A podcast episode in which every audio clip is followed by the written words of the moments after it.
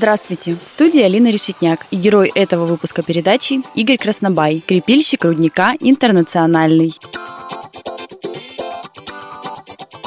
В этом году «Интернациональный» отмечает 20-летие. Уже два десятка лет отработка трубки ведется подземным образом. Сейчас в коллективе предприятия трудятся люди, которые видели, как по бортам «Интернационального» поднимались белазы, слышали последний промышленный взрыв, который возвестил о завершении открытой добычи. Игорь Краснобай работает на «Интере» более 28 лет. Начинал карьеру сварщиком на газовой котельной. С 99 -го года крепильщик на шахте, на участке управления и поддержания шахтовых стволов круг обязанностей крепильщика входит осмотр ствола, крепление клети, канатов, по которым ходит клеть и спускает и поднимает на гора людей. Плюс оборудование, спуск оборудования, всего алмазу, руды.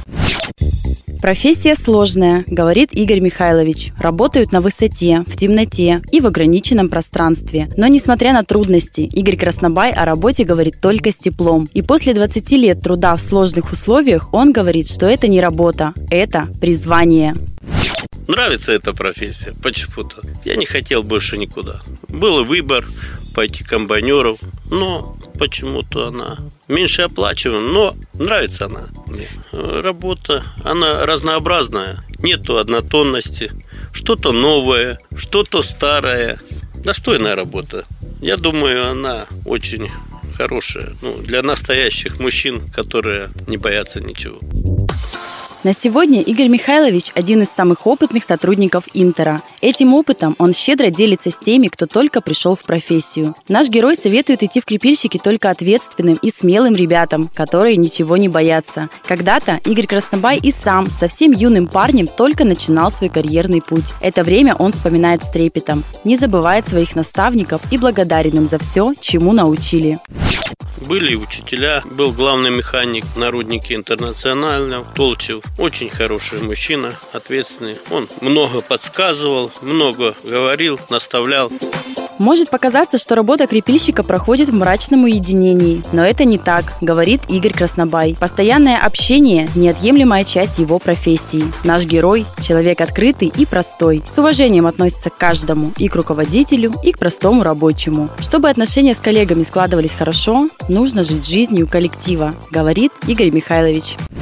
Я всегда с коллективом общаюсь. Так я даже выезжаю на рыбалку с коллективом. Бывает, когда позволяет время. Общение такое. Не будешь общаться с коллективом, не будешь жить в коллективе.